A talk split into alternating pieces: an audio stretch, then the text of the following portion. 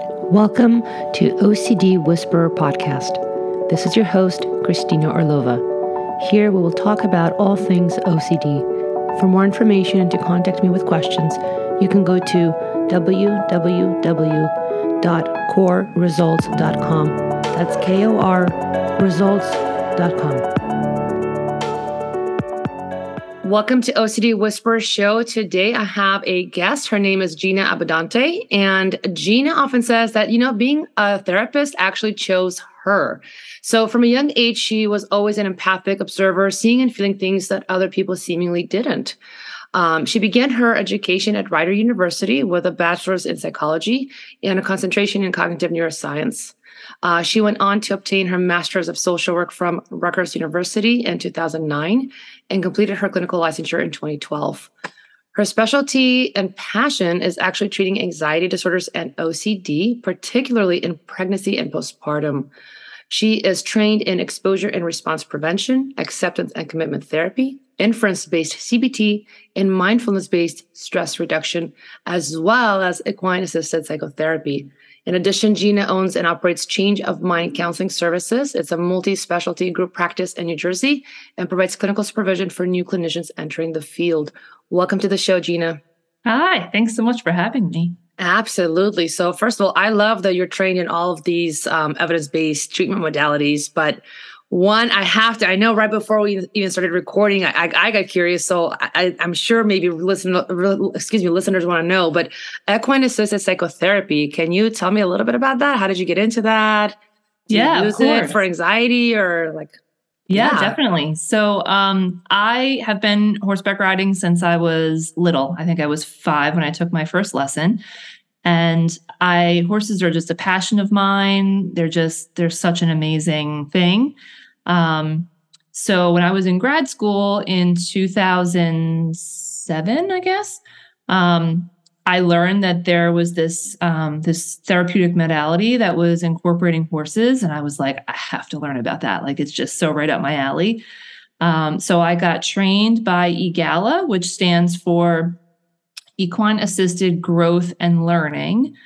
Um, and it's a lot of people, when they think of equine assisted therapy, they think of therapeutic riding, which is um, more like physical therapy on horseback, um, where equine assisted psychotherapy, or EAP for short, is uh, therapeutic activities that you do with the horse, but it's all done on the ground.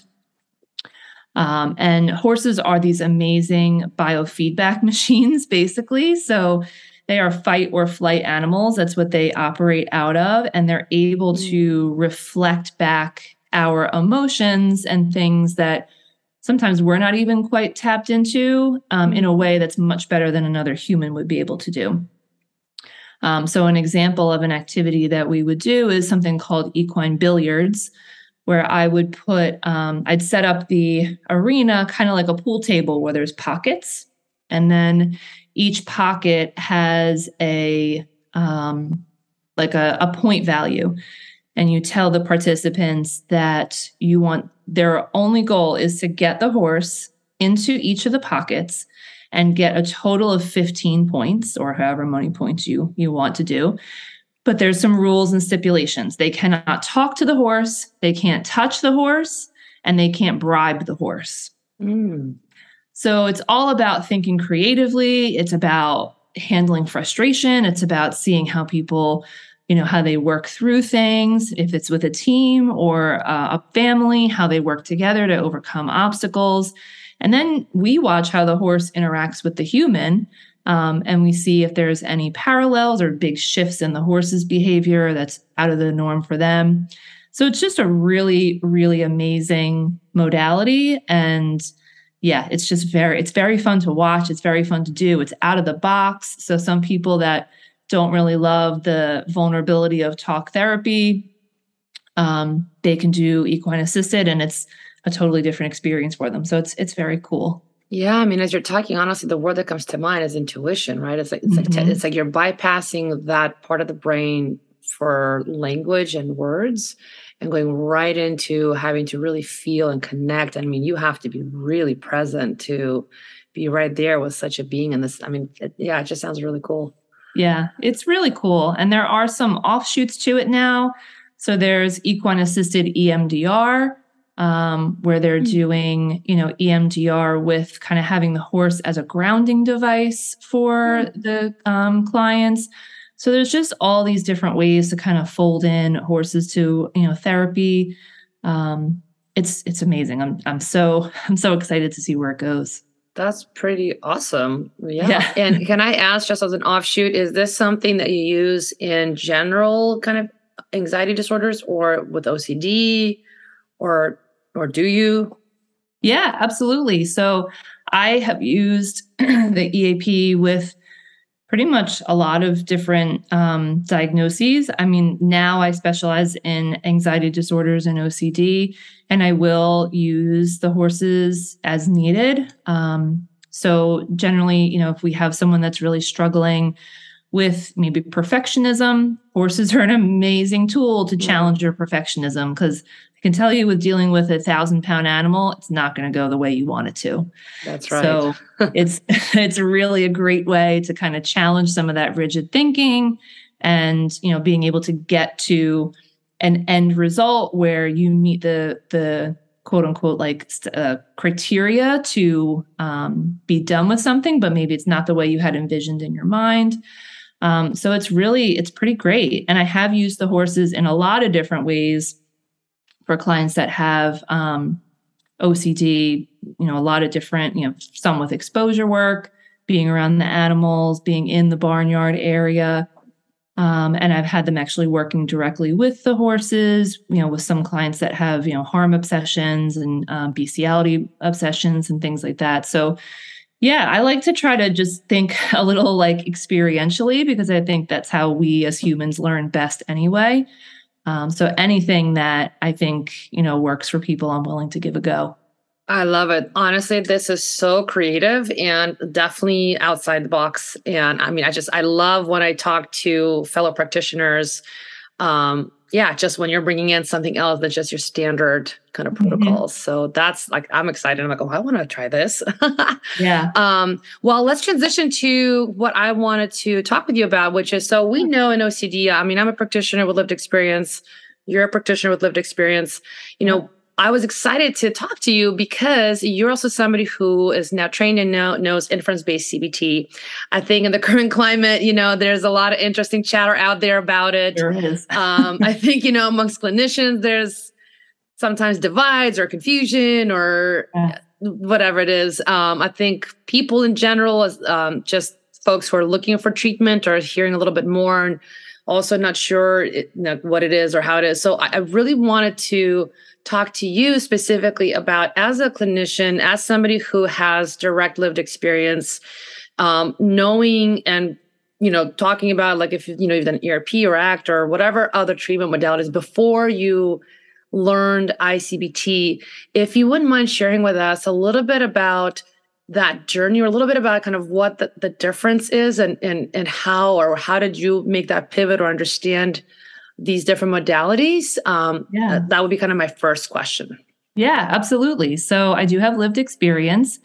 Um, and I have gone through ERP therapy myself. Um, this is about three years ago or so. That was my last um, flare up that I had of the OCD that was significant. Um, so I did ERP, I did ACT, and I would say, you know, for myself, I have mental health and suicide obsessions. So I had a lot of mental obs- uh, mental compulsions, a lot of them. You know, I had some avoidance, a little bit of reassurance seeking, mostly through googling, but really it was a lot of mental compulsions. And I did ERP, I think that it helped to get me functional, maybe less exposure, because for me, just opening my eyes in the morning was an exposure. So I had to do a lot of response prevention because mm-hmm. I was someone that was afraid of my thoughts. So I had to do a lot of response prevention in terms of the mental gymnastics that I would do to try to find um, a resolution to my doubts. So after ERP, I I felt like I was functional enough, but I was still left with a lot of anxiety, a lot of doubts, a lot of why, why this theme, like uh, this came out of nowhere, this particular theme. Um, and I just had still a lot of mental compulsions that it felt like ERP was not quite enough for. Um, and being in the field, I get a lot of exposure to lots of different modalities. So I had done a lot of work with rumination focused ERP. That's Michael Greenberg's work when it first came out. Um, I did a lot of, you know, ACT, which is, you know, putting my values first and not making decisions and negotiating with the anxiety and fear.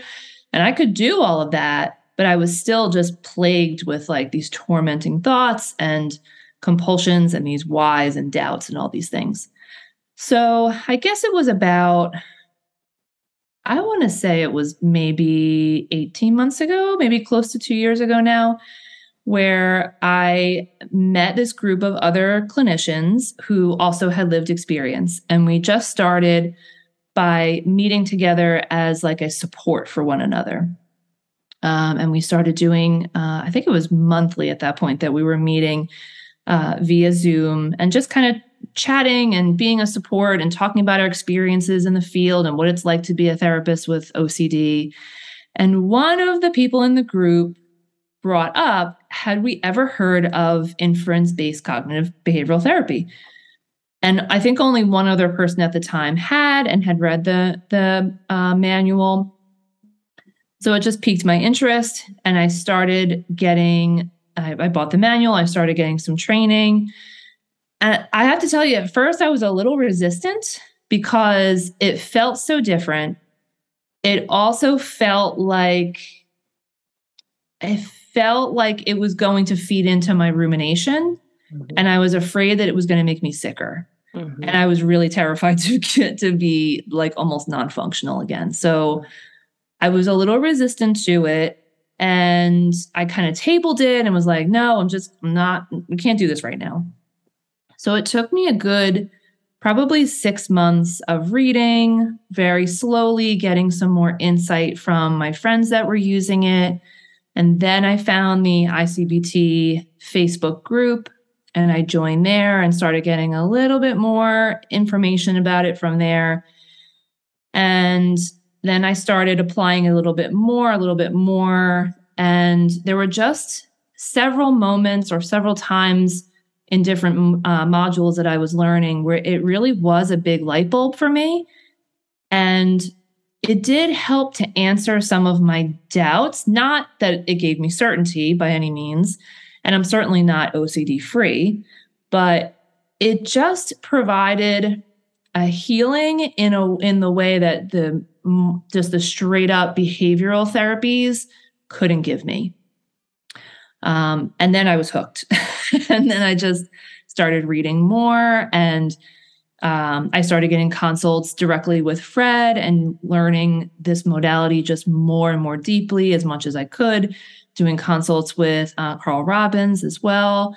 And it just it took off and i really started to see the value in this modality um, i will say i'm not anti-erp and most if not all of the icbt practitioners we are not anti-erp which I think is a little bit of the stigma that's out there right now.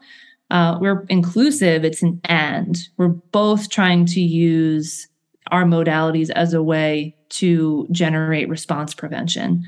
Um, we just, one comes from a behavioral standpoint, where ICBT comes more of like a cognitive, a cognitive, metacognitive approach. Awesome. Um, and I, um, yeah, I just want to second that. I think what's more important is just being flexible, which is actually one of the values of ACT, right? So flexibility yeah. as a treatment provider. Um, and I'll say for myself too, as I've been learning um, and been dove into ICBT, um, I find that I definitely, depending on the client and the situation, sometimes we need to do an ICBT module. Sometimes we we have to do ERP. Sometimes sure. we get back to values and mindfulness. So really, kind of you know being able to move between them um because what matters most of course is helping the client get better yeah exactly um well everything you name sounds awesome but i'm pretty sure that anybody listening right now is going to have a question around, like, well, what's the difference? What's the distinction? Like, what are we really talking about here? Um, how is ICBT, you know, how how is it differing from ERP and ACT? And I think you kind of touched on it a little bit where, you know, having that fear of like, oh my gosh, is it going to make me ruminate more? Like, wait, I'm going to, I'm going to be thinking more, you know, and, and I think that's a common misconception. So since you have direct experience, if you can please tell us a little bit about that distinction and, and sure. if you want to share your own experience would be great. Yeah, absolutely. So the major distinction is ERP and ACT, they are what's considered an appraisal based model, which means that our thoughts are seen as, you know, everybody has intrusive thoughts. And what makes them troublesome is that we judge them as a problem. ICBT comes looks at um, intrusive thoughts not necessarily as intrusive, but they're more inference or they're faulty inferences. So we gather all of these uh, pieces of information from the world around us and they justify a fear or a belief that we probably have had about ourselves or the world around us for a really long time. So it's less about like, oh, I had this weird pop up thought and that's normal. Everybody has them, which to some extent they do, but it's only a problem because I have judged it a problem and my brain is now hooked on it where um, ICBT says, well, yeah, everybody does have some normal uncertainty, but one particular theme will stick because of your past experience and how we gather all of these little pieces of evidence to justify what like a core a negative core belief or a negative um, uh, feared self belief that we have about ourselves and have probably had for a long time. So that's i think sort of the major distinction um, the other major distinction is that ERP and behavioral based models rely a lot on exposure to um, habituate to our fears and our thoughts, where ICBT doesn't need any exposure. Um, we do a lot more on resolving the doubt and resolving all of the stuff that of where uh, OCD even originated from for us. Um, so those are sort of like the big distinctions, but ultimately, they all sort of come back to the road of creating response prevention. And for me, yeah, it was like I said, it was really hard in the beginning. I I wasn't sure that I was jiving with it.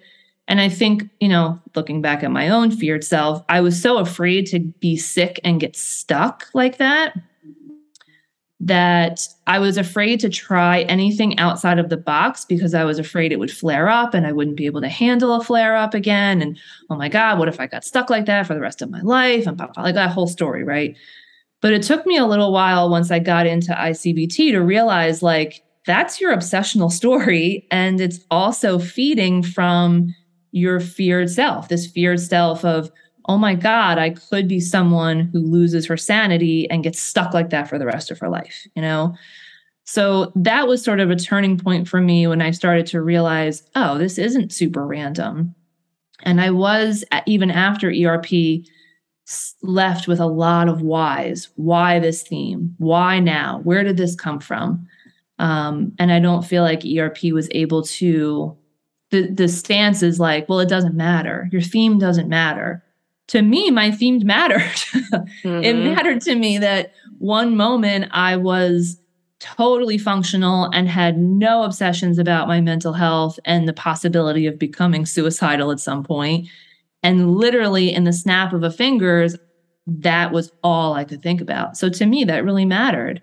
And I did need some clarification on where that came from, where ERP couldn't provide that for me but ICBT could. So I think for me, the melding of the two is absolutely critical. Um, there are definitely times, not even times, all the time that I have to use response prevention if I'm feeling anxious or I'm having a spike. So I'm able to use the ERP response prevention and the values of going toward what's important to me, and also using the skills of ICBT to unhook from that obsessional story, see that like this is OCD, it's following the same thing it has always had, It's not unique. It's got the same story. It's tricking you with the same hooks. Okay, we can let this go and move move on to something else, you know. Um, and for me, that has really it has really made a big a big turning point in my own recovery. Yeah, and I love that. I love the way you're framing it um, and creating kind of those those different pockets, kind of how to blend them, right? Because at the end of the day, it really is about response prevention. It, it's mm-hmm. it's understanding how OCD brain operates and where mm-hmm. it is highly thematic, and there is kind of that. I kind of jokingly say it's that same kind of cracked out feeling that you get. Uh-huh. It's very familiar. You know what it is. It's it's literally the same thing every time. A little gut wrenching, a little, uh, right? Yeah. And you get a little hijacked for a minute, and then what do you do with that right and and i love that values but also now understanding how your mind is actually thinking mm-hmm. how it's mm-hmm. reasoning how it's justifying like you said um, kind of going into this story this ocd story of all the stuff that could happen um, and kind of recognizing it for what it is um, yeah definitely and i had to recognize that like that oh no this is real that was a trick. It was one of the major tricks for me that would keep me hooked in OCD. This, oh no, this time it's real. Well, it's not. it's the same thing. It's just, it just feels really intense. It's not new. It just feels really intense. And it's trying to trick you like, oh no, something awful is going to happen. This is different, you know? But that was just another another trick of the OCD for me. You know, as you said that, I know, and this will be my last question, but I know anybody listening, the number one question I constantly get is, but why does it feel so real? It just mm-hmm. feels so real.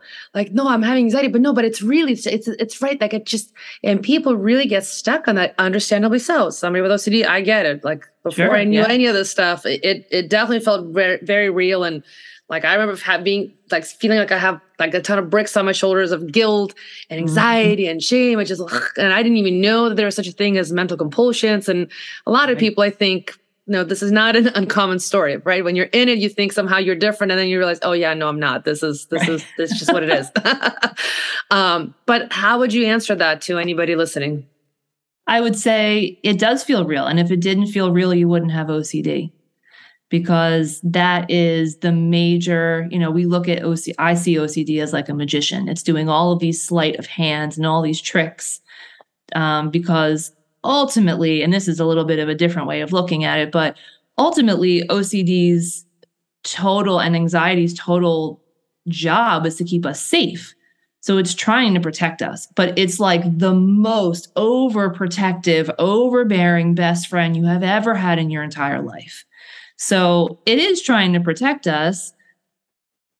So it has to make it feel as real and as threatening as possible so that we react and get out of there, you know?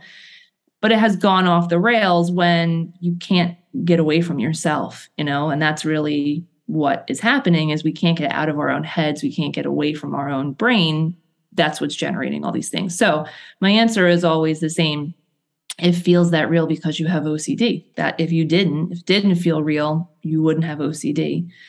Um, which for some people, it probably feels like, okay, well, duh, I get that. Um, but it is, and it's it is a really all encompassing. You feel like your entire brain, your your senses, your common sense, your perception, your everything gets hijacked just by fear. And it's really intense. It is. And there are ways to work with that and also start to dismantle some of those those hooks that OCD will pull you back in to try to keep you as safe as possible. Love it. Thank you so much, Gina, for coming on the show. Um, and if anybody wants to find you, learn more about you, can you tell us where where they can go? Yeah, sure. So if you would like to contact me, you can reach out uh, via my website, which is www.changeofmindcounseling.com.